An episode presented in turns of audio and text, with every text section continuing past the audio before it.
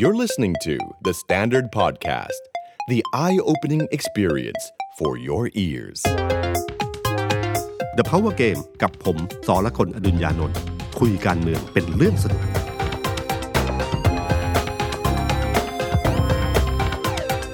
สวัสดีครับ ผมสอละคนอดุญญานนท์ สวัสดีครับ ผมเอกธนากรวงปัญญาบรรณาธิการข่าวในประเทศของ The Standard ครับ สวัสดีพี่ตุ้มแล้วก็สวัสดีคุณผู้ฟังนะครับ สัปดาห์นี้ก็เรียกว่าน่าจะเป็นสัปดาห์เข้าโค้งท้ายๆแล้วนะครับพี่ตุ้มใช่ครับ กรณีการเมืองที่กำลังร้อนอยู่ว่าจะยุบสภาวันไหนครับ แล้วก็คิดว่ามีหลายเรื่องครับพี่ตุ้มที่สัปดาห์ที่ผ่านมา ผมคิดว่าเป็นความต่อเนื่องเป็นความถี่ทั้งเรื่อง การหาเสียงของพรรคการเมือง การทยอยเปิดตัวเปิดนโยบาย รวมถึงเรื่องใหญ่ก็คือคลมอทิ้งทวนอืมแต่เรื่องใหญ่วันนี้ครับพี่ตุ้ครัมบกกตเริ่มประกาศแบ่งเขตเลือกตั้งแล้วอืมเริ่มเป็นสัญญาณแบบว่า วันนี้อาจารย์วิษณุให้สัมภาษณ์เหมือนกันครับบอกแบ่งเขตแล้วก็ยุบสภาได้แล้วแหละเพอรู้แล้วนี่ว่าต้องตรงไหนเขตอะไรมีมีจำนวนเท่าไหร่แต่อาจารย์วิศนุพูดดีนะครับที่บอกว่าไม่อย่าไปสนใจเลยว่ายุบสภาเมื่อไหร่ คือมันก็ห่างกันสองสามวันนี่แหละครับแล้วก็สนใจดีกว่าว่าเลือกตั้งเมื่อไหร่อืม เออเพราะวันเลือกตั้งเนี่ยเป็นวันวันกำหนดยุทธศาสตร์หลายๆอย่างใช่ครับแต่ตอนนี้ก็คือเชื่อกันว่าน่าจะเลือกตั้งวันที่ 7 หรือวันที่ 14 ใช่ไหมครับ น่าจะไม่เกินนี้ เพราะว่าตอนนี้ถ้าแบ่งเขตเรียบร้อยเนี่ยประกาศในราชกิจจาเสร็จเมื่อไหร่นะครับ ก็ทั้งหมดทุกอย่างก็เดินหน้าแล้วครับนะครับ กระบวนการอื่นๆก็ไม่ไม่ไม่นานเท่าไหร่ครับผมรอแจ้งรับสมัครมันก็มีวันเปิดรับสมัคร แต่วันที่ยุบสภานั่นคือวันนับหนึ่งเท่านั้นเองครับครับ คือตามตามรัฐธรรมนูญก็คือว่าต้องเลือกตั้งภายใน 45 วันอืม ถึง 60 วันใช่นะครับสองเดือนถ้าสองเดือนถ้าถ้า 45 วันก็อยู่ที่ประมาณวันที่7นะฮะครับคือ 43 4เอออยู่ประมาณเนี้ยครับอืมแต่ถ้าเกินวันนั้นเนี่ย14 นี่ก็คือประมาณสักประมาณ 52 วันนะครับก็มันวิ่งยาวไปถึงวันที่ 21นะคือคือที่พูดถึงแบบนี้เพราะว่าเลือกตั้งมันจะทุกวันอาทิตย์มันถึงบวก7บวก7นะอ่าอันนี้คือการการการที่วิเคราะห์กันครับนะครับ ซึ่งเอ่อวันเลือกตั้งเนี่ยที่จะมีผลมากที่สุดคือ พรรคเพื่อไทยอืมเพราะว่าอุ้งอิงคลอด คือกำหนดคลอดเขาบอกว่า ถ้ากำหนดคลอดวันที่เจ็ดอ่าเนี่ยปลาสายใหญ่อาจจะไม่ได้อยู่ครับเรากลัวมากคือถ้าใกล้ๆหรือวันที่เจ็ดเลยเนี่ย ถ้าคลอดวันที่เจ็ดเนี่ย ถ้าคลอดเสร็จแล้วไปลงคะแนนก็แปลกๆอยู่นะอ่านะครับหรือจะไปกาบัตรแล้วเข้าเข้าห้องคลอดเลยอย่างเงี้ยนะครับเข้าใจว่าจะเป็นอันหลังครับพี่ตุ้มอืมนี่หรือไม่แน่ก็อาจจะไปเลือกตั้งล่วงหน้าหรือเปล่าครับ อันนี้ก็อาจจะเป็นอีกอีกอันหนึงแล้วแล้วอย่าลืมนะคนท้องเนี่ยมันไม่มันบอกร้อยเปอร์เซ็นต์ไม่ได้ว่าอ่าวันไหนวันไหนถ้าใช่ครับยกเว้นคือผ่าถ้าผ่าเนี่ยจะกำหนดได้ใช่ไหมครับอ้าวเข้ารายละเอียดมากเกินไปแล้วนะครับถ้าอย่างนั้นก็คือจริง ๆ ก็คือว่าฉันดูวันเลือกตั้งนะครับอืมมันมาแน่ๆแล้วนะครับ ยังไงก็มาถึงแน่ครับๆอาทิตย์หน้า ก็คือมีอยู่อย่างเดียวก็คือว่า นายกจะประชุมคลมอีกครั้งหนึ่งหรือเปล่าอ่าใช่ครับ ถ้าประชุมคลมอีกครั้งหนึ่งก็คือจะเป็นยุบวันที่ 22 22ใช่ไหมคครัรับบ เพราะ 23 โดยออโตเมติกมันก็ถือว่าหมดวาระสภาแล้ว รับประหารวันที่เท่าไหร่นะ22 พฤษภาคมครับยี่สิบสองพฤษภาคม ครับฉะนั้นเลือกตั้งจะต้องไม่ยี่สิบสองต้องมาอยู่ยี่สิบเอ็ดยี่สิบสองเพราะมันอ่าใกล้นั้นมากเกินไปครับ นะครับ ก็เอ่อยุบสภาก็อยู่ประมาณนี้ครับ อืม เอ่อซึ่งพอยุบสภายุบสภาเสร็จปั๊บก็สู่เข้าสู่กระบวนการแล้ว คือตอนนี้ทุกพักอะ ผมถือว่าพร้อมหมดแล้วอืมนะฮะนิดนิดหน่อยหน่อยเล็กน้อยในรายละเอียดนะครับแต่ถึงเวลาเมื่อไหร่ก็ต้องพร้อมเหลือบางคนที่เขาเหมือนกับรอแค่แบบว่าเปิดตัวว่าอยู่อยู่พักไหน ย้ายพักแล้วนะ อะไรอย่างเงี้ยครับ แต่เข้าใจว่า 21 มีนาถ้ายังประชุมคอรมออยู่ก็จะเป็นคอรมอที่อำนาจเต็มใช่ครับสุดท้ายมันจะไม่เหมือนคอรมอรักษาการถูกไหมครับพี่ตุ้มใช่ครับจะทิ้งทวนกันอีกครั้งหนึ่งไอ้เอ่อถ้ามีประชุมอีกครั้งหนึ่งทวนที่คิดว่าใหญ่เมื่ออังคารที่ผ่านมา ทวนครั้งหน้าอาจจะใหญ่กว่า เพราะว่าเคยมีทวนใหญ่มาแล้วครับ ในครับยุคสมัยคุณอภิรัสิฐทธิ์บาลคุณอภิสิทธิ์ใช่ประชุมยาวนานโอ้มาโหกดึกมากครับ ตอนนั้นมเพื่อจะครั้งสุดท้ายอนุมัติทั้งหมดเลยครับนะครัทำบไมเขามาขยันเอากันวันนั้นครับพี่ตุ้มเขาคงคือจริงเขาอยากได้เร็วกว่านั้นแหละแต่เพียงแต่ว่ามันคงแบบเต็มที่แล้วเนี่ยเต็มคือที่เร็วที่สุดแล้วนะครับครับแล้วก็มันเป็นช่วงช่วงเวลาที่เหมาะสมด้วยอืมเพราะว่าเอ่อถ้าสมมติว่าอย่างเช่น กรณีของอสมในกรณีของอบตอะไรต่างๆเนี่ยครับ ถ้าอนุมัติช่วงนี้เนี่ยมันมีผลต่อความรู้สึกในการลงคะแนนเสียงเลือกตั้งนะคครัรับบถ้าอะไรทำเร็วเกินไป สมมุติคุณคิดดูว่า อนุมัติเรื่องอบตเรื่องนั้นผู้ใหญ่บ้านหรืออะไรก็ตามทีเนี่ย ปีที่แล้วเนี่ยนะครับ มันความรู้สึกมันจะหมดไปมันเหมือนกับได้ไปแล้วอืมแต่คราวนี้มันสดสดๆร้อนๆแล้วก็ยิ่งพรรคการเมืองสามารถนำไปหาเสียงในพื้นที่ได้ด้วยนะครับอืมตรงนี้น่าจะมีผลครับ เรื่องเวลาว่าทำไมถึงทิ้งทวนสุดท้ายกันเยอะครับมากนะครับ แต่ทิ้งทวนรอบที่ผ่านมานี่ก็ถือว่า หนักพอสมควรนะครับ ใช่ครับพี่ตุ้มใช่ครับ แต่เดี๋ยวเรากลับมาโฟกัสเรื่องนี้กันอีกทีหนึ่งครับ แต่ว่าผมว่าเมื่อกี้ที่พี่ตุ้มพูดไว้ ผมก็สงสัยเหมือนกันครับพี่ตุ้มว่า เอ๊ะ แล้วพอช่วงปลายแบบเนี้ยยุทธศาสตร์ที่เขาเริ่มประกาศกันนะครับพี่ตุ้ม อย่างเพื่อไทยก็แลนด์สไลด์อืมอย่างหลายพักก็มีทั้งเรื่องก้าวข้ามก้าวข้ามความอืมขัดแย้งอืมพูดแล้วทำเอ่ยครับกาก้าวใกล้อะไรสมมุติอืมอย่างเงี้ยครับ ตอนนี้มันชัดๆขึ้นแล้วนะครับครับรวมถึงแคนดิเดตก็เริ่ม ชัด ๆ ขึ้น คุณเศรษฐาก็มาเดินด้วยแล้วครับหลายวันนี้ก็ลงหลายเขตอยู่เหมือนกันครับอืมคือผมว่าเรื่องนี้เนี่ยถ้าถ้ามองแบบภาพรวมจริงๆนะฮะก็คือว่า ผมว่ามันเป็นสงครามครั้งสุดท้ายของคนสองคนที่สำคัญมากนะฮะคนหนึ่งคือเอ่อพลเอกประยุทธ์ครับจันทร์โอชาอืมพลเอกประยุทธ์นี่คือเป็นนายกมาแปดปีเก้าปีแล้วนะครับ แล้วสุดท้ายแล้วยังมีอายุตามรัฐธรรมนูญได้อีกสองปีอืมก็อยากจะลงเลือกตั้งอีกครั้งหนึ่ง เพราะอยากทำต่อฉะนั้นพลเอกประยุทธ์เนี่ยถ้าสมมุตินะฮะถ้าแพ้การเลือกตั้งครั้งนี้เนี่ยอืมก็คือทุกคนวิเคราะห์หมดก็คือเลิกเล่นการเมืองเลยอืมนะครับแล้วพักรวมไทยสร้างชาติก็จะกลายเป็นพักเฉพาะกิจอย่างแท้จริงอ๋อนะฮะแต่ถ้าสมมติว่าพลเอกประยุทธ์ชนะเลือกตั้งอืมก็สามารถจะลงได้สวยขึ้น ลงก็คือว่าเป็นนายกต่ออีกสองปีครับแล้วก็ จบสมัยตัวเองอย่างอืมสวยงามครับปิดฉากพักรวมไทยสร้างชาติเป็นไงก็อีกเรื่องหนึ่งอืมนะครับ แต่นั้นวิธีการของพลเอกประยุทธ์เนี่ยนะครับอืมเอ่อก็ถึงต้องเดินเกมอย่างเต็มที่ครับนะครับ ตกที่คนชอบพูดว่าตกปลาในบ่อเพื่ออะไรต่างๆเนี่ยอืมแล้วก็ผมเชื่อว่าจะอื่น ๆอีกมากมายอืมนะครับ ที่จะต้องเป็นการต่อสู้ครั้งสำคัญนะฮะในขณะเดียวกันพักเพื่อไทยนะพักเพื่อไทยก็เหมือนกันก็คือว่าเออ ผมว่านี่คือเกมการต่อสู้ครั้งสุดท้ายของคุณทักษิณนะฮะคุณทักษิณชินวัตรนี่ก็คือว่าอย่างที่คุณนิพิษพูดนะครับครับก็คือคุณนิพิษอินทรสมบัติใช่นะฮะครับอืมเออซึ่งตอนนี้ย้ายไปอยู่ตอนนี้อยู่พักพลังพลังประประชาชารัรัฐฐจากเดิมอยู่สร้างอนาคตไทยครับเขาเขาพูดชัดผมว่าเขาวิเคราะห์มาผมค่อนข้างเห็นด้วยนะครับครับ ก็คือว่า มันคือสงครามครั้งสุดท้ายของคุณทักษิณจริง ๆ ก็คือว่าครับถ้าเลือกตั้งครั้งนี้ แพ้เมื่อไหร่ ถ้าเพื่อไทยแพ้ไม่ได้เป็นรัฐบาล ครับคำว่าแพ้ไม่ใช่หมายถึงว่าแพ้เลือกตั้งครับนะครับ หมายถึงว่าไม่ได้เป็นรัฐบาลตั้งครัรั้ฐนี้บาลไม่ได้อ่าพักเพื่อไทยมีโอกาสมากที่จะแตก ยังไงครับพี่ เพราะว่าการรวมตัวของพรรคเพื่อไทยครั้งครั้งนี้นะครับ เป็นการรวมตัวเพื่อชนะและเป็นรัฐบาลให้ได้อืม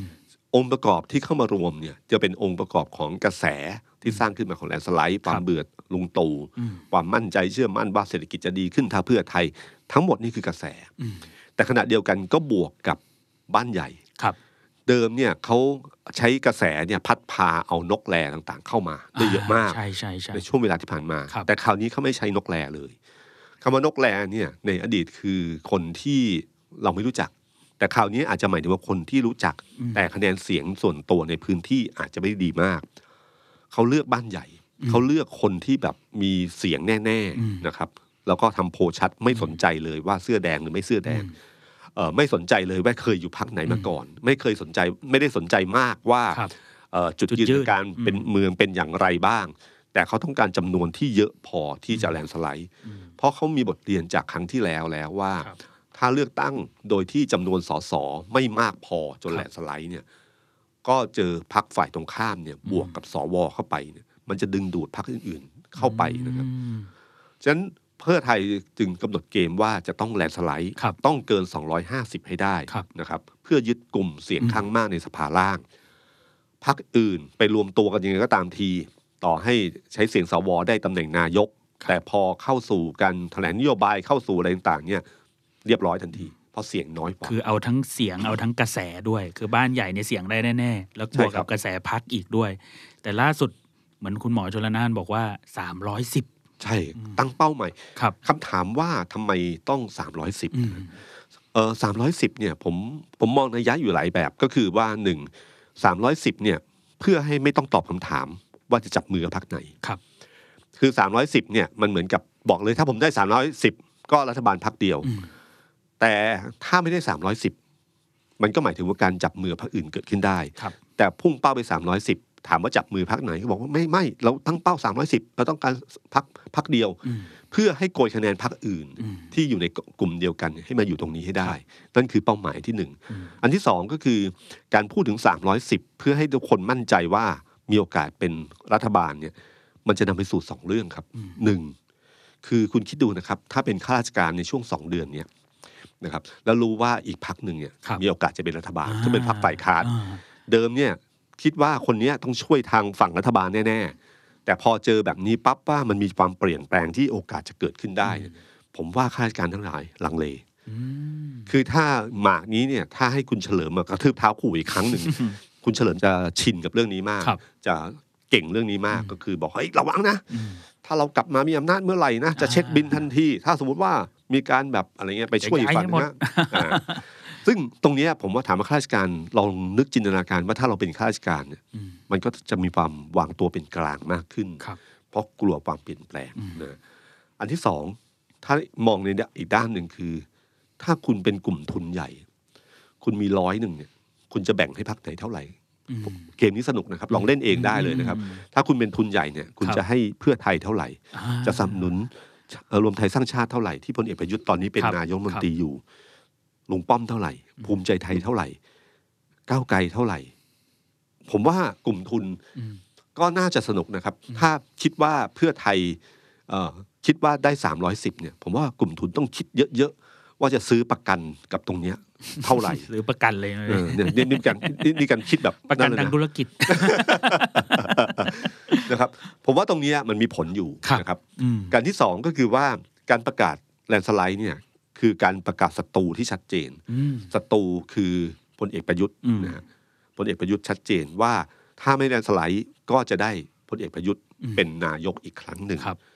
เล่นกับความกลัวพลเอกประยุทธ์นะฮะมาว่าต้องเลือกผมอืมถ้าไปเลือกก้าวไกล เลือกไทยสร้างไทย เลือกใครก็ที่เสรีรวมไทยซึ่งอยู่ครัในบฝั่งฝ่ายค้านด้วยกันเนี่ยครับระวังนะอืมเดี๋ยวเสียงไม่พอ แล้วจะแพ้อีกนะครับแล้วพลเอกประยุทธ์จะมานะอืม คือนี่คือการเล่นเกมคล้าย ๆ กับอีกกลุ่มหนึ่งนะฮะก็คือว่าเอาเสียงหมวดเนี้ยมาทางผมมากที่สุดอ่าแม้ว่าใจคนเนี้ยจะเลือกก้าอยากชอบก้าวไกล แต่ถ้าเขาเจอยุทธศาสตร์นี้แล้วทำให้เขาเชื่อแบบนั้นขึ้นมาเนี่ยโอกาสที่จะพลิกผันที่มาลงเพื่อไทยก็มีอยู่ นี่คือกลยุทธ์แลนสไลด์ของเขานะครับคือต้องเทมาให้เขาอย่างเดียว ใช่ครับ แล้วก็ไอ้การที่จะเป็นเอ่อรัฐบาลพักเดียวหรือเปล่าเนี่ยครับผมเชื่อว่า 310แหมมันยากมากนะอืมแล้วก็ถ้าต้องการให้มั่นใจเป็นสามเจ็ดหกที่จะสู้กับสวให้ได้มันอาจจะต้องรวมพรรคอื่นขึ้นมาครับผมก็ไม่แน่ใจวิธีคิดของเพื่อไทย ถ้าสมมุตินะครับครับจินตนาการกับณวันที่เลือกตั้งเสร็จเนี่ย ระหว่างที่จะดึงเข้าก้าวไกลมาเป็นรัฐบาล กับการปล่อยก้าวไกลเป็นฝ่ายค้าน อืมอันไหนน่ากลัวกว่าอันไหนเออใช่ไหมครับ จริงครับน่ากลัวนะเพราะเราเห็นเห็นเห็นการเป็นฝ่ายค้านของก้าวไกลมาแล้วนะใช่ครับอืมถ้าคุณเอาก้าวไกลมาเป็นรัฐบาลร่วมกัน แล้วมันอำนาจเสียงผมเยอะกว่าทั้งเยอะเนี่ยครับก็ให้กระทรวงที่อาจจะโชว์ฝีมือได้ระดับหนึ่งอืมแต่มันอยู่ใกล้อะครับ คือก้าวไกลเนี่ยโชว์ฝีมือในเชิงบริหารเนี่ยไม่ได้ยังไม่ได้รับการพิสูจน์ว่าเป็นยังไง แต่ฝ่ายค้านได้รับการพิสูจน์แล้ว การเอาก้าวไกลไว้ไกลตัวถูกต้องหรือเปล่า หรือเขาจะคิดอีกแบบหนึ่งว่าครับให้ก้าวไกลสมมุติว่าเขาได้เยอะมากนะครับ เพื่อไทยก้าวไกลไปรวมกับรวมไทยสร้างชาติกับพลังประชารัฐ มันจะเป็นฝ่ายค้านที่ประดักประเดิกกันมากเลยครับ ไม่รู้จะไม่รู้จะคุยกันยังไง บนโต๊ะเดียวกันที่จะเจรจากันเรื่องของพรรคร่วมฝ่ายค้านอ่าเกมนี้เพื่อไทยจะคิดว่าเออนี่แหละปล่อยให้เป็นแบบเนี้ยฝ่ายค้านจะได้ไม่มีน้ำหนักเพียงครับพอพลังจะลดลงอืมแต่ถ้าคิดว่าก้าวไกลสามารถที่จะ ร่วมกับฝ่ายค้านได้ แล้วก็ค้านแบบก้าวไกลครับเพื่อไทยก็เหนื่อยนะครับอ่าอันนี้ก็คือเกมที่ต้องมอง ซึ่งผมไม่รู้ว่าเพื่อไทยคิดยังไงแล้มันวอีกคิดได้สองแบบ อีกอันหนึ่งที่มีคนมองเหมือนกันครับพี่ตุ้ม อันนี้คนก็มองว่าการประกาศ 310 ที่นั่งของเพื่อไทยเนี่ย คือกันคนอื่นมาถามเลย ว่าจะร่วมกับคนนั้นคนนี้ไหมเอ้ยไม่ต้องถามเรา310 อันนี้เป็นเป็นยุทธศาสตร์ไหมใช่ครับพี่ใช่ครับ อันนี้คือยุทธศาสตร์ที่ชัดเจนว่าอืมแทนที่จะพูด 250 251เพซึ่งราะมันต้องไปรวมกับพรรคอื่นอีก ใช่ครับ ซึ่งพรรคอื่นอาจจะเอ่อซึ่งเป็นตัวเลขเป็นตัวเลขที่พรรคอื่นก็บอกว่าสูงแล้วนะอืมนี่พูดถึง 310 เชียวครับนอกจากการเชียร์อัพที่ทำให้วิ่งขึ้นไปสู่เป้าหมาย 310อืมถึงไม่ได้ 310 อย่างน้อยก็อาจจะได้ครับ280 แต่ถ้าคุณมีตั้งเป้าอยู่แค่ 251 เนี่ย วิ่งจริง ๆ อาจจะได้เพียงแค่ 230 อะไรอย่างเงี้ยนะครับอ่าอันนี้คือในเชิงบริหารงานก็คือการโยนเป้าให้สูงขึ้นนิดหนึ่งครับให้คุณวิ่งไล่ครับการที่สองก็คือเรื่องนี้เลยครับอืมคือการตั้งคำถามอืมถ้า 310 เนี่ยโอเอ่อ การที่จะต้องตอบคำถามว่ารวมพักไหนเนี่ยเบาลงครับนะครับ เพียงแต่ผมไม่แน่ใจว่าโพลหรือเอ่อการทำรีเสิร์ชอะไรของเพื่อไทยทำให้รู้ว่าการพูดไม่ชัดทำให้เสียคะแนนหรือเปล่าอืมทำให้สนามเอ่อบนเวทีปราศัยสองสามครั้งหลังเนี่ยครับคุณหมอชลนานพูดชัดขึ้นครับผมว่าไม่เอาพลังประชารัฐด้วยนะครับนะครับเอ่อยิ่งคุณจาตุรนต์ฉายแสงออกมาย้ำชัดๆอีกทีหนึ่งว่าไม่ร่วมครับ เพื่อที่ให้มีจุดที่ไม่สามารถก้าวไกลตีกินได้นะครับเพราะก้าวไกลเนี่ยชัดเจนมากอืมไม่ร่วมกับสองพักนี้แน่นอนครับครับอืมอีกอันหนึ่งครับพี่ตุ้มดูเหมือนจะเป็น last war เหมือนกัน เมื่อกี้พี่ตุ้มพูดถึงทั้งตัวพลเอกประยุทธ์ไปแล้วใช่ไหมครับ พูดถึงเพื่อไทยคุณทักษิณสงครามครั้งสุดท้ายครับมันมีคนฝากเก็บมาถามเหมือนกันว่าครับเอ้ยเราไม่เห็นพูดถึงประชาธิปัตย์บ้างเลยครับพี่เออ เป็น last war ของพรรคเขาด้วยไหม คุณจุลินทร์อย่างเงี้ยครับ พี่ตุ้มมองมองเข้าไปข้างในเห็นอะไรบ้างครับ ผมว่าประชาธิปัตย์อะต่อให้ได้เสียงน้อยลง สมมติว่าได้สิบยี่สิบก็ตามทีเนี่ย ความเป็นสถาบันพักของเขาเนี่ย มันมันมีมันมันสูงมากนะครับครับแล้วก็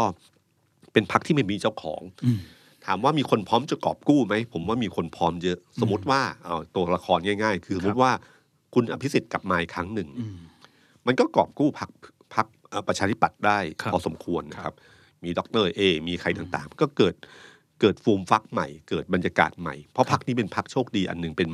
ต้องถือต้องถือว่าเป็นพักที่ไม่มีเจ้าของนะฮะซึ่งเอ่อแต่มีเครดิตมีสถาบันครับนะซึ่งมีความน่าเชื่อถืออยู่ในอดีตอืมการปลุกฟื้นไอ้สิ่งเหล่านี้มีโอกาสสูงมากที่จะครับมาฟื้นขึ้นมาอีกครั้งหนึ่งฉันประชาธิปัตย์ผมถือผมเชื่อว่าไม่ใช่ the last war นะฮะยังมีอยู่แต่เพียงว่าจะไปขึ้นไปไต่ระดับได้ขนาดไหนไงก็ตามทีเนี่ย เป็นอีกเรื่องหนึ่งครับ แต่ที่เราสังเกตเห็นก็คือว่ากลุ่มของพรรคร่วมรัฐบาลครับผมเราสังเกตไหมว่าความขัดแย้งในพรรคร่วมรัฐบาลเนี่ยรู้สึกมันจะเหนือกว่าพรรคฝ่ายค้านอีกใช่นะฮะครับเอ่อพรรคร่วมรัฐบาลเนี่ยที่เกิดขึ้นก็คืออย่างเช่นที่ผมบอกไปแล้วก็คือรวมไทยสร้างชาติเนี่ยครับทางคุณประยุทธ์เนี่ยเหมือนกับเป็นการสงครามครั้งสุดท้ายอืมนะครับ ผมจำได้ว่าองซานซูจีเคยพูดว่า ถ้าในช่วงการรักษาอำนาจอะช่วงนั้นน่ากลัวที่สุดอืมอะไรที่เคยเป็นเนี่ยมันจะหลีตาอืมจะหลีตาเสมอ เพราะครับว่าจะรักษาอำนาจอืมเอ่อฉะนั้นบางสิ่งบางอย่างที่เราจะได้เห็นในช่วงหลังจากนี้ ที่พลเอกประยุทธ์พูดถึงเรื่องการเมืองในรูปแบบหนึ่งอืมพูดถึงนักการเมืองในภาพพจน์ต่าง ๆ เนี่ย สมัยก่อนเนี่ยพลเอกประยุทธ์เนี่ยเขาลอยพลังประชารัฐเนี่ยปล่อยพลเอกประวิตรครับแต่พอคราวนี้อะผมเชื่อว่าพรรครวมไทยสร้างชาติไม่ยอมต้องดึงพลเอกประยุทธ์ลงมาให้เยอะที่สุด เพราะปัญหาของพรรครวมไทยสร้างชาติวันนี้ก็คือว่า การแปลคะแนนนิยมของพลเอกประยุทธ์ ให้แกกลายเป็นคะแนนของพรรคเนี่ยอืมยังไม่ถึงอ๋อใช่คือเครดิตเอ่อโพลที่ออกมาเนี่ยโพลเรตติ้งของพลเอกประยุทธ์เนี่ยสูงกว่าใช่พรรคเยอะมากครับเขาต้องทำสองอย่างให้กลมกลืนกันให้มากที่สุดนะฮะอืมนั่นคือสิ่งที่พลเอกประยุทธ์เนี่ยผมว่าต่อไปเนี่ยพรรครวมไทยสร้างชาติเนี่ยจะต้องแบบพยายามดึงพลเอกประยุทธ์เข้ามาเรื่อยๆ รวมถึงอาจจะต้องเป็นสมัครเป็น party list ด้วยหรือเปล่า ทีนี้มองในมุมกลับกันนะครับพี่ตุ้มอย่างพรรคประชาธิปัตย์ผมกลับมานิดเดียวครับครับเหมือนกระแสพรรคเนี่ยจะขึ้นสูงกว่ากระแสคะแนนนินิยมใช่ความใช่ของคุณจุลินทร์อย่างเงี้ยอันอันนี้ส่วนทางกับรวมเอไทอยสร้างมันชาติมันส่วนทางกันแสดงว่ายุทธศาสตร์หรือไซจี้ในการทำพักการเมืองดูเหมือนเขาจะโปรพักอยู่พอสมควรเหมือนกันนะครับครับ เพราะว่าคุยกับคุณชวนล่าสุดเหมือนกันครับมันมีลักษณะของการที่คุณจุลินทร์จะจะไงก็คือคุณจุลินทร์ก็คือคนในพรรคประชาธิปัตย์ครับแต่พรรคประชาธิปัตย์ก็คือพรรค ความเป็นพรรคมันใหญ่กว่าอืมนะครับผมว่าคุณชวนน่ะชัดเจนอยู่แล้วอืมเขาเขารักพักมากอืมฉะนันเขาต้องถือเรื่องพักเป็นเรื่องใหญ่ครับนะครับ เพราะคุณจุลินเนี่ยน่าหวั่นเกรงนิดหนึ่งตรงที่คะแนนนิยมในตัวคุณจุลินแม้ในภาคใต้อะอืมผมจำไม่ได้ว่าจังหวัดไหนสงขลาจังหวัดอะไรครับแพ้คุณอูอิงอีกอะอืมซึ่งมันไม่น่าเชื่อครับใช่ไหมครับอืมมันไม่น่าเชื่อ แต่กระแสพักพอเลือกเมื่อพอเลือกเมื่อไหร่อะเลือกประชาธิปัตย์อืม คะแนนนิยมของพลเอกประยุทธ์สูงแค่ไหนก็ตามทีเนี่ยพอมาเลือกพักไม่ว่าจะเขตหรือบัญชีรายชื่อประชาธิปัตย์หมดเลยอืมนี่คือแปลว่าเอ่อสถาบันนิยม หรือพักนิยมในประชาในภาคใต้เนี่ยยังเป็นประชาธิปัตย์อยู่ครับครับอืมฉะนั้นพลเอกประยุทธ์เนี่ยก็คือ ผมว่าตอนนี้พลเอกประยุทธ์เนี่ยชัดเจนที่สุดก็คือว่าเขาใช้ฐานคะแนนของของสสที่เขาดึงมาครับอันที่หนึ่งคือประชาธิปัตย์โอ้เยอะสอมางกครับคือพลังประชารัฐอืมนะฮะ ตกปลาเนี่ยบอกเพื่อนเนี่ยมาลงเนี่ยหมดเลย สุดท้ายแล้วก็ได้คะแนนกลุ่มเดิม ครับ แต่พลเอกประยุทธ์ต้องการมากที่สุดคือเอ่อคะแนนมากที่สุดในกลุ่มนี้ครับเท่านั้นเอง อืม ก็พยายามดึงตัวเองให้เป็นตัวแทนของกลุ่มอนุอนุรักษ์นิยมครับ นะฮะใครที่เชียร์ประชาธิปัตย์ใครที่เชียร์ทางพลังประชารัฐเนี่ยต้องเทมาให้เขา เพราะว่าเขาต้องสร้างภาพว่าเขาเป็นคนเดียวที่สามารถต่อสู้กับพรรคเพื่อไทยได้ครับ นะครับคะแนนทุกคนต้องมาเทให้ผมอืมใช้ ใช้วิธีการเดียวกับเพื่อไทยเลยครับเพื่อไทยถ้ากลัวพลเอกประยุทธ์ต้องมาผม อีกการหนึ่งคือถ้ากลัวพรรคเพื่อไทยต้องมาผมอ่าครับ เมื่อกี้เราโฟกัสไปที่ประชาธิปัตย์แล้วเราก็เห็นรวมอะไทไรยสร้างชาติรวมไทยสร้างชาติไปแล้วเพื่อไทยไปแล้ว อีกสองพักครับพี่ตุ้มครับก้าวไกลภูมิใจไทย คือคือก้าวไกลเนี่ย คะแนนเขาเป็นคะแนนกลุ่มเดียวกับเพื่อไทย ในขณะที่เพื่อไทยพยายามสร้างภาพว่าต้องแลนด์สไลด์นะครับ ฉะนั้นใครที่ลังเลเรื่องคิดว่าจะลงก้าวไกลเนี่ยระวังนะ เดี๋ยวคะแนนศูนย์เปล่านะ มาลงผมดีกว่า นี่คือวิทยาศาสตร์ของเพื่อไทยนะฮะถ้าต้องการไม่ถ้าไม่พอใจพลเอกประยุทธ์เลือกอันนี้ดีกว่านะครับเอ่อส่วนก้าวไกลเนี่ยผมว่าเขาก็คิดอีกแบบหนึ่งเขาเขากำหนดเขาเป็นพักที่รุ่นใหม่ที่โชว์ฟอร์มในช่วงพักฝ่ายค้านดีมากนะครับจุดยืนอะไรต่างชัดเจนครับนี่คือเสน่ห์ของเขาเลยครับ เป็นพักที่วิเคราะห์ง่ายไม่ยากนะครับ ตรงไปตรงมา ชัดเจนเลยว่าไม่ร่วมกับพลังประชารัฐ ไม่ร่วมกับรวมไทยสร้างชาติ ไม่เอาลุงตู่ไม่เอาลุงป้อมนะฮะแล้วก็เอ่อยุทธศาสตร์ของเขาที่สำคัญคือ เวลาเขาโดนอันหนึ่งที่เขาโดนถามคือเรื่องไม่มีประสบการณ์ครับนะซึ่งคุณทิพิธาก็พยายามบอกว่าเอ้ยตอนที่เป็นฝ่ายค้านหลายคนก็บอกว่าเอ่อไม่เคยมีประสบการณ์ฝ่ายค้าน แล้วเขาก็พิสูจน์ให้เห็นว่าเขาทำได้เหนือชั้นจริง ๆ นะครับ แต่ขณะเดียวกันในเรื่องของบริหารประเทศเนี่ยคุณทิพิธาก็พยายามจะพูดว่าเอ้ยเรารู้ทุกอย่างน่าเปิดทางให้เราให้เราลองบ้าง แต่มุมหนึ่งเนี่ยที่คุณทิมพิธามีที่หลายคนอาจจะรู้สึกว่า เออ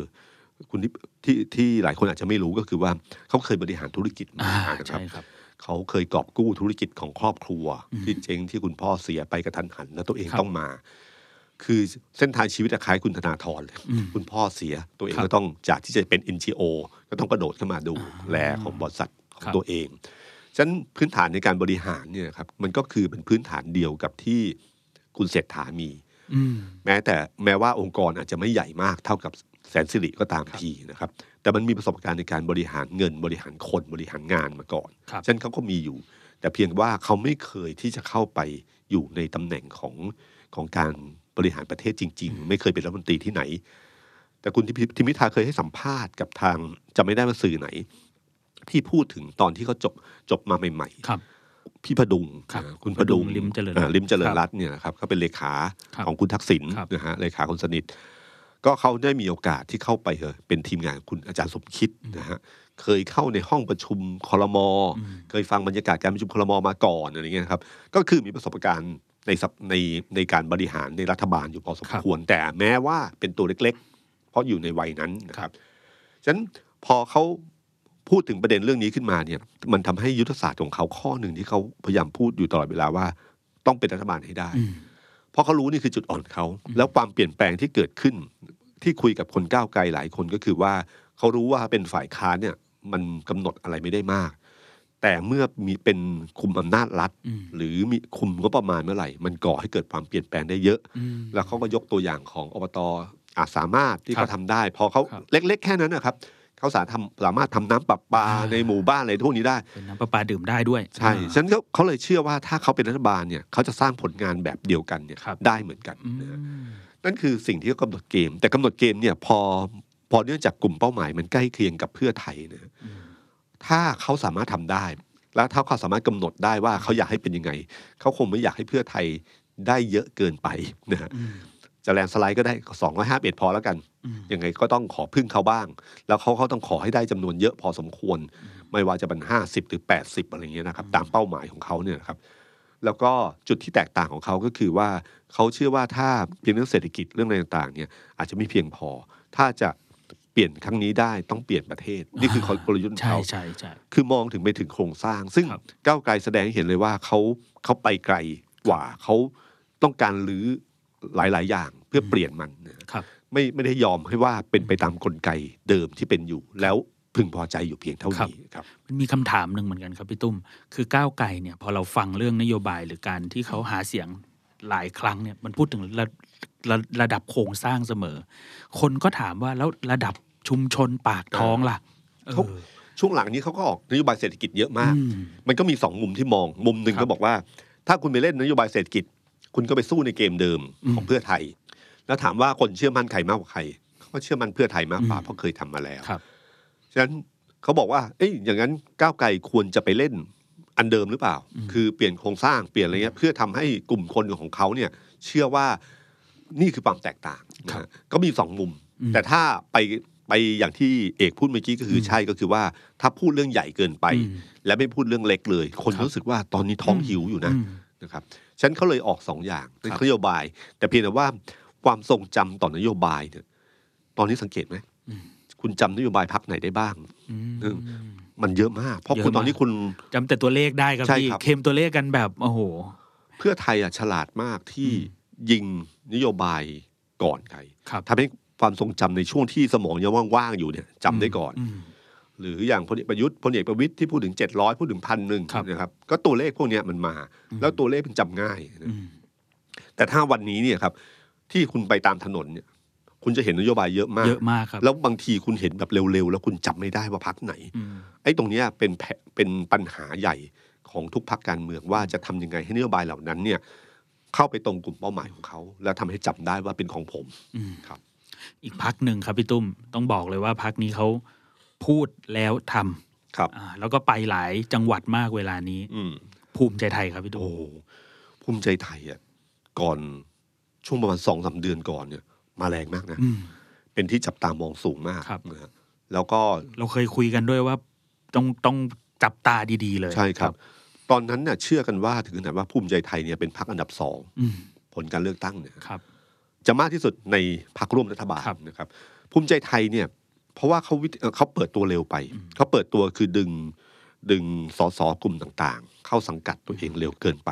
โชว์ตัวเลข ซึ่งมันก็ดีทำให้ภาพลักษณ์ของเขามันเหมือนกับเพื่อไทยพูดถึงแลนด์สไลด์อะครับก็ทำให้เขารู้สึกว่าเป็นพักใหญ่ มันมีโอกาสที่พอแม่เหล็กแรงดึงดูดสูงเฮ้ยมีคนมาร่วมเยอะ มีโอกาสที่เป็นพักที่ได้ถึงแบบร้อยเสียงนะครับคนก็จะเข้ามาร่วมเยอะอืมแต่ขณะเดียวกันก็เป็นเป้า มันนำมาสู่เรื่องการคัดค้านกฎหมายกัญชาอ๋อของพรรคประชาธิปัตย์ครับอะไรต่างๆนี่นะครับเต็มไปหมดเลยใช่แล้วก็สุดท้ายแล้วที่เขานึกไม่ถึงก็คือเจอคุณชูวิทย์าคือภูมิใจไทยอะเดิมเนี่ยเขาได้เครดิตอยู่ประมาณพอประมาณนะครับครับที่เขาใช้คำว่าพูดแล้วทำอ่าคำว่าพูดแล้วทำเนี่ยคือการเครดิตเรื่องความเชื่อว่าทำได้สำเร็จเนี่ยที่ผ่านมามันมีพรรคเพื่อไทยพรรคเดียวครับที่ได้รับเครดิตอันนี้อย่างเต็มเต็มเปี่ยมนะอืม แต่ขณะเดียวกันภูมิใจไทยเนี่ยพอมีเรื่องนโยบายกัญชา มีเรื่องต่างๆ เรื่องเอ่ออสมเรื่องอะไรต่างๆเนี่ยนะครับทำให้เขาสามารถใช้คำนี้ได้ว่าพูดแล้วทำอืมแต่การเวลาที่ล่วงเลยผ่านไปเนะครับ กัญชาที่เคยเป็นครับจุดที่ทำได้คะแนนเสียงเนี่ยครับณวันนี้กลายเป็นปมที่โดนเอาหยิบอ่ามาโจมตีใช่ใช่เยอะมากใช่ไม่ใช่เฉพาะพรรคฝ่ายค้านเท่านั้นเอคงรับแม้แต่พรรคร่วมรัฐบาลเองอืมก็หยิบประเด็นนี้มาพูดถึงอยู่เหมือนกันนะฮะ และเดิมเนี่ยภูมิใจไทยเนี่ยเป็นพรรคที่ผมใช้คำว่าพรรค sniper ยังไงครับพี่ คือคือไม่หวานอ่าแต่ยิงเป็นจุดอ่าคือรู้ว่าจังหวัดนี้เป็นจังหวัดเป้าหมาย เขาก็จะโฟกัสในการหาเสียงในการระดมอืมทุกสิ่งทุกอย่างไปอืมในโฟกัสเป็นจุดๆ เอาแบบขีดเส้นเลยว่าเอาครับพรรคนี้ไม่ไม่เหวี่ยงแบบกระแสอ่าถ้าพรรคใหญ่อย่างเพื่อไทยเนี่ยคือเหวี่ยงครับเหวี่ยงแบบไปสร้างคลื่นแบบให้ให้ไปทั้งทั่วประเทศนะครับ แต่ภูมิใจไทยไม่ใช่เขาจะโฟกัสเป็นจุดๆนะฮะแล้วก็เขาก็รวบว่าวิธีการเขาง่ายก็คือว่าสมมติเขามีพื้นที่นี้มีอยู่สสอยู่สองคน จากจังหวัดนี้มีอยู่สี่คนเขาพยายามเอาอีกสองคนมา เพื่อทั้งจังหวัดเป็นของภูมิใจไทยทั้งหมดอืมเพราะแบบนี้หาเสียงง่าย โอกาสชนะมีเช่นสูงที่ศรีสะเกดบ้างใช่ที่ครับปทุมบ้างอะไรอย่างเงี้ยใช่ครับอืมนั่นคือยุทธศาสตร์ของเขาแล้วก็เขาทำแบบนี้ครับ แล้วก็เอ่อบางพื้นที่เนี่ยเขาแล้วก็พอเขารู้ว่าปัญหาของเขาคือ party list อืมบางพื้นที่เขาก็แซฟ sniper ไปเพื่อที่จะเอาคะแนน party list โดยไม่สนใจเขตอืมเออเพื่อระดมคะแนนทั้งหมดครับมาเป็น party list เพราะตอนนี้อืมบัตรสองใบใช่ไหมครับใช่ครับเออผมวัดยุทธศาสตร์ของเขาอะที่ผ่านมาเนี่ยผมเชื่อว่าเป็นยุทธศาสตร์ที่ถูกต้องครับในพรรคขนาดกลางแบบนี้นะครับ แต่ขณะเดียวกันเนี่ยเขานึกไม่ถึงก็คืออยู่ดีๆ มันเกิดระเบิดโอ้ชื่อชูวิทย์ขึ้นมา ใช่ เป็นระเบิดแล้วมันกลายเป็นหลายเรื่องมากครับพี่ตุ้มตอนนี้ ใช่ครับ แล้วมันก็ไหลเข้าไปสู่กรณีของอาจจะไม่เกี่ยวข้องแต่บางบางทีมันเป็นจังหวะเวลา ครับ ก็คือกรณีของคุณศักดิ์สยามอ่าใช่ไหมครับใช่ คุณชูวิทย์เนี่ย เป็นลูกบ้าเที่ยวล่าสุดอะ คือคุณจะว่ายังไงก็ตามทีเนี่ยครับ ประเมินไม่ได้เลย อืมว่ามันจะไปขนาดไหนนะครับอืมมันเหมือนมันเหมือนน้ำมันที่ลามไปทั่ว แล้วว่าอืมจุดไฟขึ้นมาแล้วไม่รู้ว่าน้ำมันจะไปถึงไหนอะครับอืมไฟมันก็ลุกไปเรื่อยณ วันนี้ก็คือประกาศแล้วว่าจะบั่นทอนคะแนนภูมิใจไทยทุกเขตเลือกตั้งอืมนะฮะ ก็คือเอ่อเตรียมป้ายเตรียมอะไรต่างๆเนี่ยซึ่งป้ายก็ไม่รู้ว่าตั้งได้หรือเปล่านะครับครับพอจริง ๆเขาต้องห้ามอยู่แล้วอ่าแต่เพียงว่ายุทธศาสตร์เขาลุย แล้วก็เนื่องจากเขาสามารถเป็นคนที่เป็นข่าวได้บ่อยนะฮะเขามียุทธศาสตร์การให้ข่าว มี prop รู้ว่าต้องการภาพมีภาพอืมมีสคริปต์ที่จะวางอืมมีการวางบทบาทว่าการพูดอย่างนี้อะจะต้องใช้อะไรบ้างครับต้องใช้เอ่อวัสดุอะไรมันเป็นพร็อพประกอบที่ทำให้เกิดเรื่องราวขึ้นมานะครับ ก็ปรากฏว่าเล่น เล่นจริงเล่นจังมากนะครับ มากครับ แต่ก่อนเนี่ยภูมิใจไทยใช้วิธีการคือพยายามอิกนอไม่สนใจอ่า นะครับ พยายามไม่พูดถึง ครับ เพื่อคิดว่าพอชกข้างเดียวแล้วจะไม่มีปัญหา อืมปรากฏว่าไม่ใช่ คุณชูวิทย์ไม่หยุดอะอืมพอไม่หยุดเนี่ยตอนหลังล่าสุดเนี่ยก็คือว่าคือพรรคภูมิใจไทยก็เลยประกาศเลยว่าจะฟ้องคุณชูวิทย์ อ่า ทุกเขตเลือกตั้งครับ นะครับ คือ เวลามวยเวลาบุกบุกๆมาก็ต้องเตะเตะตัดขาเลยนะครับก็คือให้คุณวุ่นวายกับการไปประกันตัวตามที่ต่างๆอะไรอย่างเงี้ยนะครับครับ แล้วคุณชูวิทย์เองก็เปิดหลายแผลเหมือนกันครับพี่ตุ้มครับอย่างล่าสุดนี้ก็มีเรื่องที่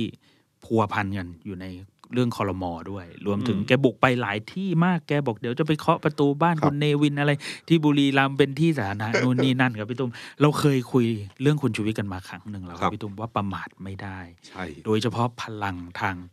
ข้อมูลข่าวสารโซเชียลมีเดียเอ่ยท d i t i o n a l มีเดียทีวีใช่ลงข่าวคุณชูวิทย์ทุกที่สื่อทุกแห่งเกาะติดหมดครับอันเนี้ยยังเป็นเขาเรียกอะไรพี่ตุ้มยังเป็นอุปสรรคใหญ่อยู่ไหมครับ ในของเวลานี้ของของภูภูมิมิใจใจไทไทยยเอ่อผมตตอนนี้ผมเริ่มเริ่มมีมีประเด็นบางประเด็นกับคุณชูวิทย์ว่า คุณชูวิทย์จะเลี้ยงกระแสแบบนี้ได้ยาวนานแค่ไหนอืมเพ ราะเราเนี้ยในแง่นักข่าวเราเริ่มรู้สึกว่าประเด็นมันเริ่มซ้ำครับสังสังเกตว่าข่าวคุณชูวิทย์อะเริ่มเบาลงอืมช่วงไลฟ์ผมไม่แน่ใจว่าตอนนี้ยังมีคนดูอยู่ประมาณเท่าไหร่ครับนะครับเพราะเรื่องมันก็ซ้ำๆกัญชารถไฟฟ้าสายสีส้มอืมอยู่ประมาณนี้ครับยังไม่มีมุมใหม่ที่รู้สึกจะปลุกเรื่องที่น่าสนใจมากขึ้นอืมแล้วยิ่งถ้าช่วงช่วงหลังจากยุบสภาเป็นต้นไปเนี่ย กระแสการหาเสียงเลือกตั้งมันจะกบเข้ามาเรื่อยอืมๆคุณชูวิทย์จะฝ่าประเด็นนี้ขึ้นมาได้ยังไง ให้เป็น ประเด็นที่น่าสนใจในการทำลายเสียงของภูมิใจไทยนะครับ อันนี้ก็คือเรื่องที่ต้องต้องประเมินและต้องดูต่อไปว่าคุณชูวิทย์จะมาเลี้ยงกระแสไอ้สิ่งเหล่านี้ได้ขนาดไหนนะครับครับเมื่อกี้ก็เป็นยุทธศาสตร์หลาย ๆพักที่พี่ตุ้มช่วยมองแล้วก็เล่าให้เราฟังนะพี่ตุ้มครับ อังคารที่ผ่านมาจะลาสวอกันแล้ว ไม่รู้เป็นลาสคอรมอทิ้งทวนยังไงครับเจ็ดชั่วโมงมาราธอนมาก last แล้วก็ทวน last ลาสทวน แล้วก็เคาะไม่ใช่น้อยนะครับครับเพิ่มเงินเดือนให้ อบตให้กำนันผู้ใหญ่บ้านแล้วก็สารพัดเลยครับพี่แต่ตุ้มพวกแต่พวกนี้คือตกเขียวหมดเลยนะใช่คือเงินยังไม่ได้นะครับใช่ได้ตุลาใช่ปะใช่ใช่ครับก็ประมาณปีหน้า ซึ่งคอรมอชุดใหม่สามารถเปลี่ยนแปลงได้นะอ่าครับแต่ว่าเดี๋ยวให้พี่ตุ้มช่วยขยายมานิดนึงว่าไอ้ไอ้การทำไมมาเพิ่มเอาตอนนี้ทำไมต้องมาอนุมัติกันตอนนี้ แต่เรื่องใหญ่อีกอันหนึ่งก็คือว่า รถไฟฟ้าสายสีส้มเนี่ยแหละครับครับดูจะเป็นความอลวนอยู่ในคอรมออยู่เหมือนกัน ใช่ ก็คือการอนุมัติก็อย่างที่บอกไปแล้วว่าช่วงนี้เป็นช่วงที่ทิ้งทวนแล้วได้คะแนนครับนะครับเพราะว่าคนจะรู้สึกได้ง่ายอืมกับอันที่สองก็คือว่าเรื่องบางเรื่องก็เป็นการโยกย้าย เพื่อที่จะให้แบบเหมือนเหมือนกับปรับฐานอำนาจกันครับอันที่สามก็อาจจะเป็นเรื่องที่แบบต้องดันไม่นั้นดันวันนี้เออพอคลมชุดนี้ยุติไปโครงการนี้ก็จะไม่ผ่านเออ ส่วนเรื่องรถไฟฟ้าสายสีส้มนะครับอืมมันมีข้อน่าสังเกตก็คือว่า วันที่คุณชูวิทย์ไปยื่นเรื่องนี้ที่กระทรวงคมนาคมครับนะฮะเอ่อรัฐมนตรีช่วยอภิรัตน์ใช่ไหมครับ ใช่อธิรัตน์รัตนเศรษฐ์ครับ ก็ก็ประกาศว่าจะไม่เอาเรื่องนี้เข้าครับนะครับ แล้วก็มีการบอกว่ามันต้องมีผ่านอีกหลายหน่วยงานอืมผ่านอะไรเงี้ยก็ชะลอไว้ก่อนครับปรากฏว่าไม่กี่ไม่กี่อาทิตย์ปุ๊บมายื่นเข้า ก็เลยตั้งคำถามว่าทำไมถึงเอาเข้านะครับเกิดอะไรท่านที่บอกขึ้นมันเกิดอะไรขึ้นนะครับครับเอ่อมันมีสัญญาณอะไรหรือเปล่า ที่ทำให้เรื่องนี้ต้องเอาเข้าอืมเพราะจริงถ้าไม่มีไม่ได้เสียอะไรเนี่ย ก็ไม่เห็นจำเป็นต้องเอาเข้าเพราะเปลืองตัวเปล่าๆหรือคราวนี้เปลืองตัวแล้วคุ้มก็ไม่แน่ใจนะครับ แต่ว่าก็เอาเข้าครับในขณะเดียวกันคนที่เซ็นเข้าเนี่ยนะครับคือพลเอกประยุทธ์อืมจันทร์โอชาครับ นายกอืมพลเอกประยุทธ์ถ้ามองในเชิงการเมืองเรื่องนี้ ไม่เอาเข้าก็ได้อืมถ้าเอาเข้าแล้วทุกรู้ว่าทุกคนจับตามอง ถ้าเรื่องนี้ผ่านเข้าไปเนี่ย เขาจะโดนวิพากษ์วิจารณ์เยอะมากอืมนะฮะซึ่งก็ไม่รู้ว่าทำไมพลเอกประยุทธ์ถึงตัดสินใจเอาเข้า มันมีเหตุผลอะไรหรือเปล่าในช่วงอย่างที่ผมบอกนะครับ ช่วงใกล้เลือกตั้งเนี่ยนะครับอืมการที่รักษาอำนาจเนี่ย มันจะหลีตาบ้าง หรือจะอะไรต่างๆ ผมไม่รู้จริง ๆ ว่าคืออะไร หรือจริง ๆแล้ว พลเอกประยุทธ์ถ้าดูบรรยากาศในที่ประชุมคลมที่มีคนคัดค้านกันเยอะอ่าใช่จนสุดท้ายเรื่องนี้ก็ตกลงไป คือก็ให้คุณอภิรัตน์ถอนเรื่องนี้ออกไปครับใช่ไหมครับ แต่พลเอกประยุทธ์การให้เข้าเนี่ย ถ้าเรามองในเชิงการเมืองอืมก็คือรู้ว่าโครงการนี้เป็นโครงการที่ที่ทางพรรคภูมิใจไทยอะวาดหวังมานานครับที่จะเอาเข้าอืมการให้เข้าก็หมายถึงเหมือนการรักษาน้ำใจ แต่ถ้าสมมติว่าคิดว่าพลเอกประยุทธ์จริงๆอะใจไม่อยากให้เข้าอืมก็ให้พัก ให้คนในพักตัวเองเนี่ยนะครับมาคัดค้านในคลมอืมแล้วค่อยบอกว่าโอ้โหคนคัดค้านเยอะให้ถอนออกไปอืมมันก็เป็นเกมที่สละสลวยครับสวยงามพอสมควร แต่ผมไม่แน่ใจว่าเป็นอย่างนั้นหรือเปล่า เพราะถ้าดูจากท่าทีของคุณวิษณุเครืองาม ที่ให้เหตุผลในคลมที่ถึงขนาดว่าอนุมัติในหลักการไปก่อนอืมเออแล้วค่อยถ้าถ้าศาลทั้งหลายไม่ให้มีปัญหาก็ให้รัฐบาลใหม่ยกเลิกอืม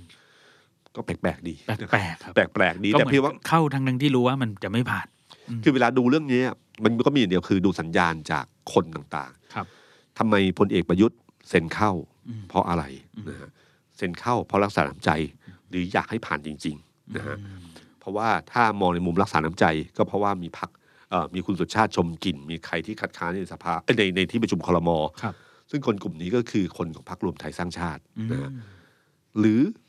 อีกอันหนึ่งก็คือว่าอยากให้เข้าจริง ๆ และอยากให้ผ่านจริง ๆ เพราะดูสัญญาณจากคุณวิษณุเครืองามที่พูดมาแบบนี้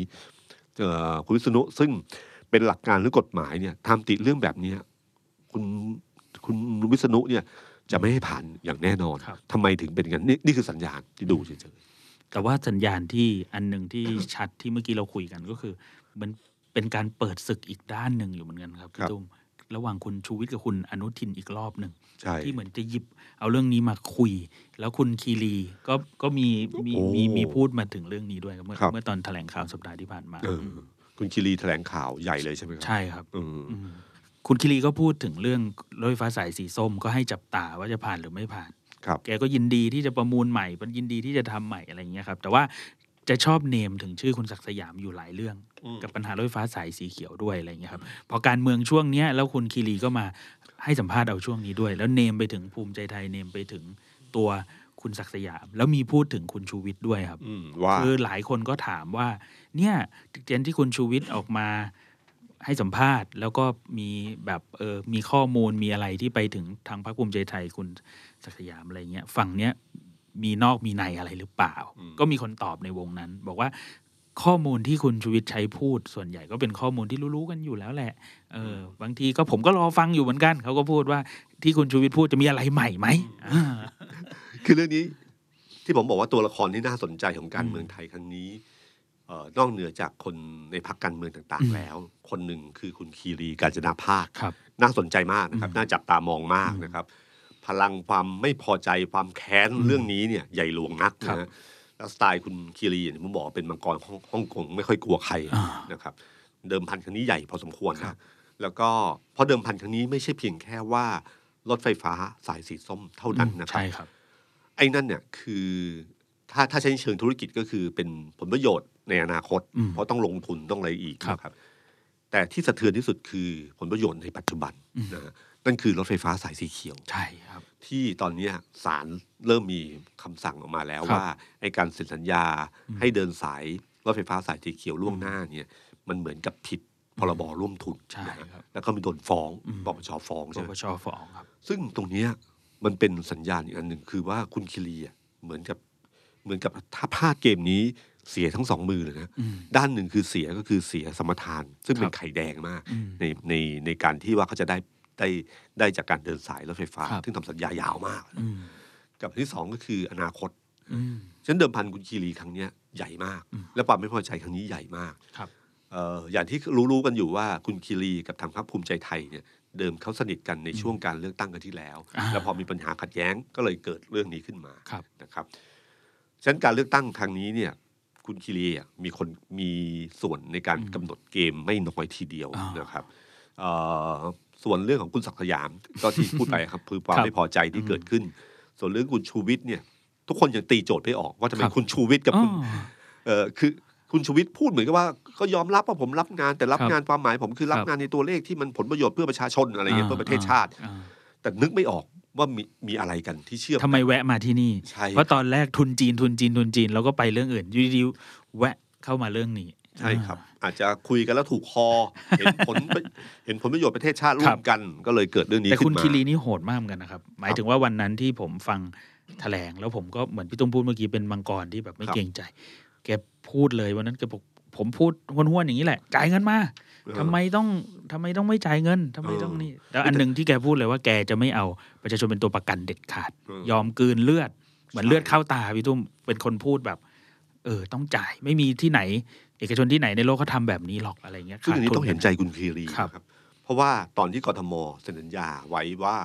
ให้เดินรถไปก่อน อืมแล้วก็เตรียมเงินจ่ายที่หลัง ก็คือเรียบร้อย สัญญาเรียบร้อยอืมค่าใช้จ่ายเขาจ่ายไปเยอะมากนะคครัรับ ตอนรถเดินรถฟรีในช่วงช่วงช่วงอืมช่วงเชื่อมต่อเนี่ยครับนะครับฉะนั้นพอถึงเวลาพับกทมไม่ยอมจ่ายเงิน เพราะว่ามันติดเงื่อนไขรายละเอียด ซึ่งสัญญาหลายคนก็รู้สึกว่าเออมันมันแปลงๆอยู่เหมือนกันม แต่ก็ต้องยอมรับว่ามันมีผลกระทบ เพราะตัวเลขมันสูงมากนะคครัรับบอันนี้คือเรื่องที่ต้องเห็นใจในเชิงธุรกิจกับคุณคีรีห้าหมื่นกว่าล้านอืมใช่ครับ แต่คุณคีรีเนี่ย ผมว่าผมว่าเขาไม่ธรรมดาอืมฉะนั้นเวลาการเมืองครั้งนี้ผมว่าผมไม่รู้นะครับ แต่ผมคิดว่ามันมีบางอย่างที่ผมรู้สึกมันมีสัญญาณบางอย่างที่ยังไงก็ตามทีเนี่ย บางอย่างมันมันไม่ใช่เรื่อง ที่ว่าจะชนะหรือแพ้ แต่ยังไงก็ตามทีอะก็คือภูมิใจไทยต้องไม่ได้อะ ถ้าเป็นยุทธศาสตร์บอกว่าของเพื่อไทยเป็นยังไงของพลเอกประยุทธ์เป็นไงยุทธศาสตร์คุณคีรีก็คือภูมิใจไทยต้องไม่ได้อะนะครับ ผมว่าอะต้องรอติดตามครับครับ แต่อีกอันหนึ่งครับพี่ตุ้มวันพรุ่งนี้ครับครับ เดี๋ยวพักเพื่อไทยเขาจะมีงานใหญ่ครับที่ธรรมศาสตร์ศูนย์รังสิตเขาบอกว่าจะขนสสเขต 400 เขตเนี่ยมาเปิดตัวอืมแต่อีกอันหนึ่งที่กำลังเป็นกระแสใหญ่ต่อเนื่องจากประชุมคลมที่ผ่านมา คุณสมศักดิ์คุณสุริยะอืมจึงรุ่งเรืองกิจส่วนสมศักดิ์เทพเทพสุทินที่มีข่าวว่าจะย้ายมาพักเพื่อไทย รวมถึงอาจจะลาออกจากคลมก่อนไหมอย่างเงี้ยครับ เหมือนกับว่าเป็นการแยกทางกันของกลุ่มสามมิตรอืมสองทาง ทางหนึ่งไปเพื่อไทย คุณสมศักดิ์สุริยะ อีกทางหนึ่งคุณธนกร คุณอนุชานาคาสายไปรวมไทยสร้างชาติ เรื่องนี้มันจะ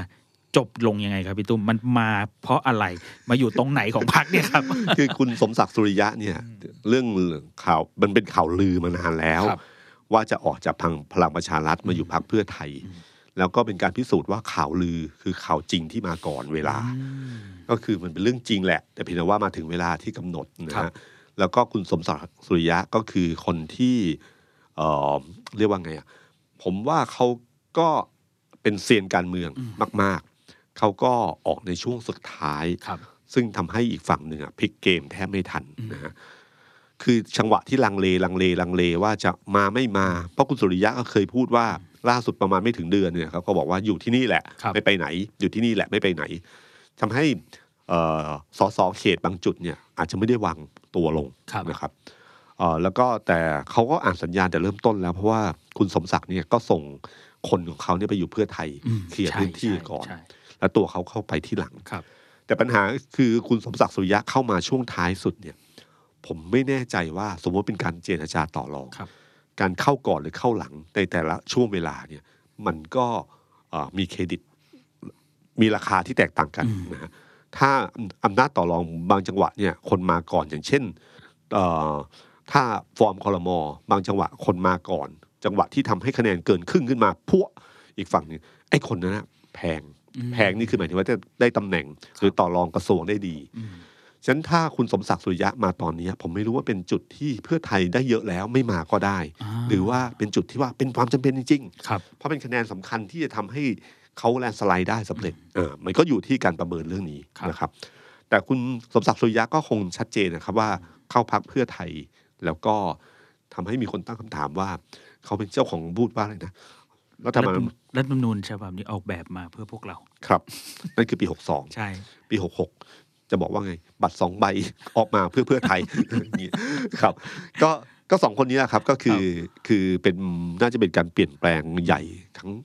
น่าครั้งสุดท้ายของครับของการเมืองของช่วงนี้ก่อนเลือกตั้งก็ความชัดเจนอันหนึ่งครับพี่ตุ้มเมื่อ วันอังคารที่ผ่านมาเนี่ย ตอนแรกนักข่าวก็ เอ๊ะข่าวลือข่าวลือแบบพี่ตุ้มพูดเนี่ยแหละครับ แล้วก็ความชัดเจนจะออกวันไหนสิบหกสิบเจ็ดออกไหมอะไรอย่างเงี้ยครับ ก็ปรากฏว่าที่พรรคพลังประชารัฐ อาจารย์นฤมลแกนนำพรรคเนี่ยให้สัมภาษณ์เหมือนเป็นการ confirm เลยครับ เพราะว่ายอมรับเลยว่าใจหายว่าสองคนนี้จะไปอะไรอย่างเงี้ยครับอืมแล้วก็พอเจอพลเอกประวิตรพลเอกประวิตรก็บอกว่าก็อาเขาจะไปจะทำไงได้อะไรอย่างเงี้ยครับอืมอืมก็ไม่แน่ว่าวันพรุ่งนี้ครับพี่ตุ้มที่ครับบอกว่าพรรคเพื่อไทยจะ มีเวทีใหญ่ อาจจะเห็นสองคนนี้ไปเปิดตัวหรือเปล่า ใช่นาน่าจะเห็นนะครับ แล้วก็ครับเอ่อวันพรุ่งนี้น่าน่าสนใจก็คือการเปิดนโยบายครั้งใหญ่ของเพื่อไทยอ่านะครับ ซึ่งเขาพูดเหมือนกับว่ามันเป็นการอธิบายเรื่องราวทุกอย่างละเอียดขึ้นอืมนะครับ แล้วก็มีนโยบายใหม่ ๆ ที่เตรียมไว้ครับถ้าเขาเชื่อว่าเกมนโยบายเขาคือพักที่ได้เปรียบที่สุด วันพรุ่งนี้น่าจับตาว่านโยบายไหนที่ทำให้เราร้องว้าวอีกอืมคือถ้าทำให้ประชาชนร้องว้าวเมื่อไหร่เนี่ยเขาก็มีสิทธิ์ที่จะโอ้โห เพิ่มคะแนนได้พอสมควรทีเดียวครับ อีกอันหนึ่งครับพี่ตุ้มเหตุการณ์ที่เพิ่งเกิดขึ้นสดๆร้อนๆเลยครับอยู่ดีๆก็มีภาพวงกินข้าวเกิดขึ้นครับพี่ตุ้มอ๋อระหว่างพลเอกประวิตยแกนนำพักภูมิใจไทยคือคุณอนุทิน แล้วรูปก็รูปก็มาจากฝั่งพลเอกประวิตยด้วยนะครับครับ เกิดอะไรขึ้นครับพี่ตุ้มทำไมอยู่ดีๆเขาต้องอยากมากินข้าวแล้วให้เราเห็นภาพช่วงนี้ครับพี่สังเกตไหมครับว่ามันเป็นถ้ามีลักษณะนี้เป็นลักษณะของภาพทางการเมืองครับใช่ไหมตอนที่สามปอขัดแย้งกันแล้วก็เริ่มมีภาพอ่าสามคนกินข้าวกันมีภาพอ่าเอ่อล้อล้อเล่นกันระหว่างสามปอออกมานะครับ เพื่อแสดงให้เห็นว่าทั้งคู่ยังรักกันอยู่ ทั้งทั้งสามคนยังรักกันอยู่ หรือเมื่อตอนที่พลเอกประยุทธ์เนี่ย โดนหยุดปฏิบัติหน้าที่อ่าหยุดปฏิบัติหน้าที่ แล้วก็มีภาพคุณอนุทินไปกินข้าวกับพครัลบเอกประยุทธ์อ่าภาพนั้นข้าราออกชการไปไปล้ำลาอะไรกันด้วยเอ่อช่วงนั้นไปตอนนั้นที่ไปนั่งกินข้าวกับพลเอกประยุทธ์จะมีคุณมีมีคุณอนุทินไปใช่แล้วก็มีคุณอนุพงศ์ใช่ภาพนั้นออกมาจากพลเอกประยุทธ์เพื่อให้รู้ว่าภูมิใจไทยอยู่ฝั่งนี้อ่าในขณะที่พลเอกประวิตยรักษาการครับ แต่วันนี้ไปกินข้าวกับพลเอกประวิตยภาพออกมาจากพลเอกประวิตยอืมเพื่อเห็นภาพอันนี้ก็คือว่าเหมือนกับการคือ ปฏิเสธยังไงก็ตามทีอะคนก็ตีความว่านี่คือการดิวทางการเมืองครับนะครับ เหมือนจับมือไปก่อนอืมพักขนาดกลางจับมือรวมกัน มันก็ใหญ่นะอืมถ้าสมมติภูมิใจไทย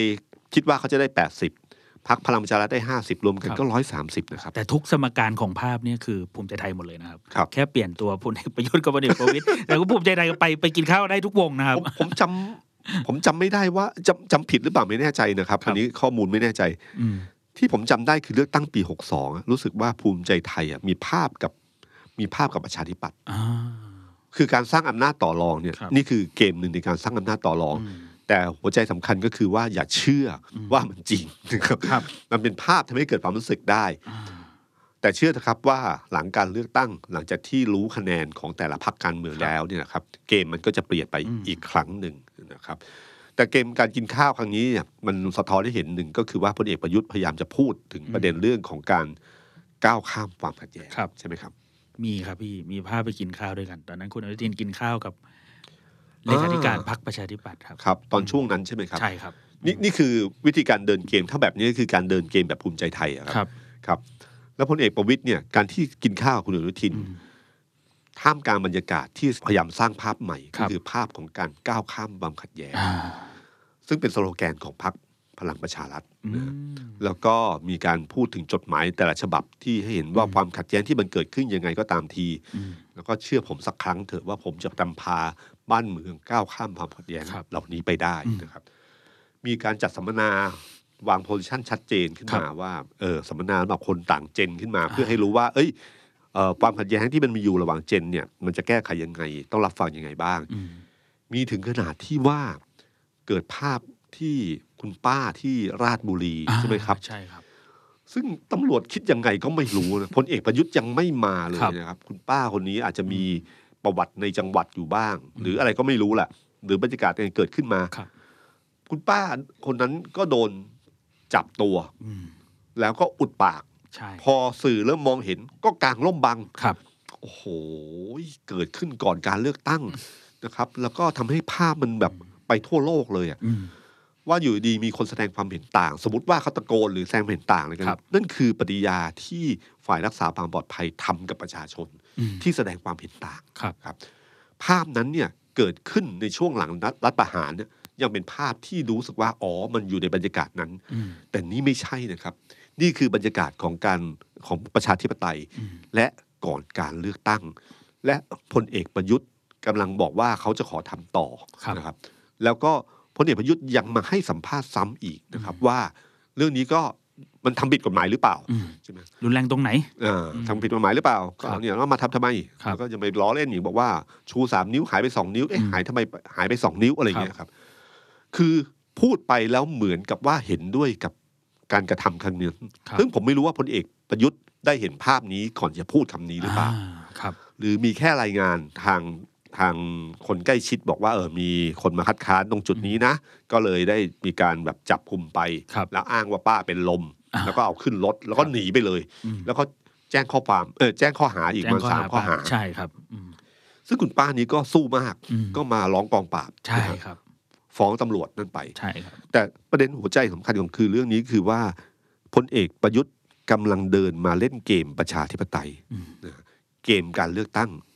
เกณฑ์การขอสิทธิ์ขอเสียงจากประชาชนอืมแต่สิ่งที่เกิดขึ้นก็คือว่าความเห็นต่างพอเกิดขึ้นมาปั๊บพลเอกประยุทธ์เห็นด้วยกับวิธีการของตำรวจในการกระทำแบบนี้อืม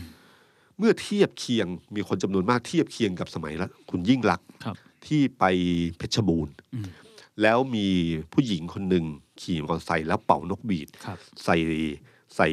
ที่รัดข้อมือที่เป็นลายธงชาติ ซึ่งเป็นสัญลักษณ์ของกปปสอืมเป่านกบีด เป่านกบีดใส่ตลอดครับ สิ่งที่คุณยิ่งรักษณ์ทำก็คือเดินไปคุยด้วยอ่าใช่ครับใช่ไหมครับ เดินไปคุยด้วย แล้วก็จบลงด้วยดีอืมก็คือเหมือนกับว่าเป็นความเห็นต่างแล้วก็เดินไปอืมภาพเหล่านั้นเนี่ยพอมันเปรียบเทียบขึ้นมา ก็เห็นชัดเจนว่าพลเอกประยุทธ์เนี่ยเขามองระบอบประชาธิปไตยแบบไหนนะเห็นต่างอยู่ได้จริงหรืออนะครับนนี่นี่คือสิ่งสำคัญนะครับ ที่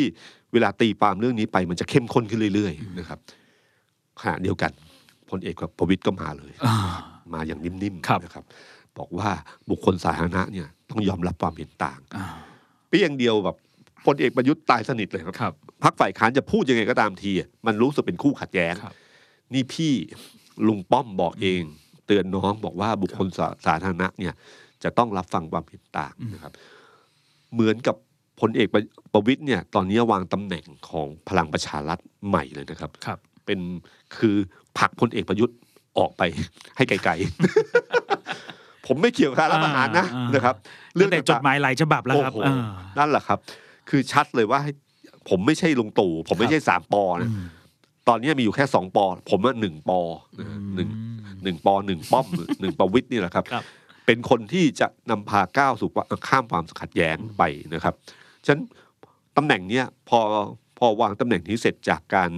ให้สัมภาษณ์ต่างๆ จนถึงจดหมายหลายฉบับ แล้วก็มีการสัมมนาด้วยนะครับครับ มันก็แสดงเห็นว่าเออพลเอกประวิตยเนี่ยพยายามวางเกมใหม่อืมมีการดีลกับทางภูมิใจไทยแล้วถ้าวันหนึ่งเขานัดกินข้าวกับพรรคร่วมฝ่ายค้านได้บางคน สมมุติว่าเขากินข้าวกับคุณเสรีพิสุทธิ์ได้อย่างเงี้ยนะครับอืมคือพวกเนี้ยมันจะเกิดขึ้นมาแล้วภาพมันก็จะเริ่มเกิดขึ้นอืมแล้วก็เป็นตำแหน่งที่ที่ผมว่าเออเป็นตำแหน่งที่พลเอกประวิตยเนี่ยทำแล้วเริ่มมีน้ำหนักขึ้นขึ้นเรื่อยอืมๆจากเดิมที่เราอ่านจดหมายแล้วรู้สึกว่า เอ๊ะ มันเหมือนกับใครจะแต่งเรื่องอะไรขึ้นมาเรื่องหนึ่งก็ได้อืมตัวเองทำอย่างไหนอย่างหนึ่งอืมพอวันหนึ่งก็มาเขียนใหม่อืมว่าเราเป็นคนอย่างนี้นะครับนะครับ แล้วให้คนเชื่อ แต่พอมันเริ่มมีการให้สัมภาษณ์มีเรื่องต่างๆขึ้นมาเนี่ย ผมไม่รู้ว่ามันจะทำให้น้ำหนักความเชื่อเรื่องนี้มากขึ้นหรือเปล่านะครับ แล้วแต่จุดจุดขายจุดนี้ ไม่แน่ใจว่าเป็นจุดขายที่สามารถขายในการหาเสียงเลือกตั้งครั้งนี้ได้หรือเปล่านะครับ นี่คือเรื่องที่ต้องจับตามอง แต่คนที่รับบทหนักที่สุดจาก การที่ตำรวจจับครั้งนี้คือพลเอกประยุทธ์ครับ เพราะว่าผมว่าในวันเวลาที่จะใกล้หาเสียงเลือกตั้ง ภาพภาพนี้มันกระแทกใจคน แล้วไปย้ำเตือนในจุดอ่อนของพลเอกประยุทธ์ ซึ่งมีมาโดยตลอด นั่นคือรายจ่ายที่ต้องจ่ายของพลเอกประยุทธ์ สวัสดีครับ The Standard Podcast เปิดหู เปิดตา เปิดใจ เปิดโลก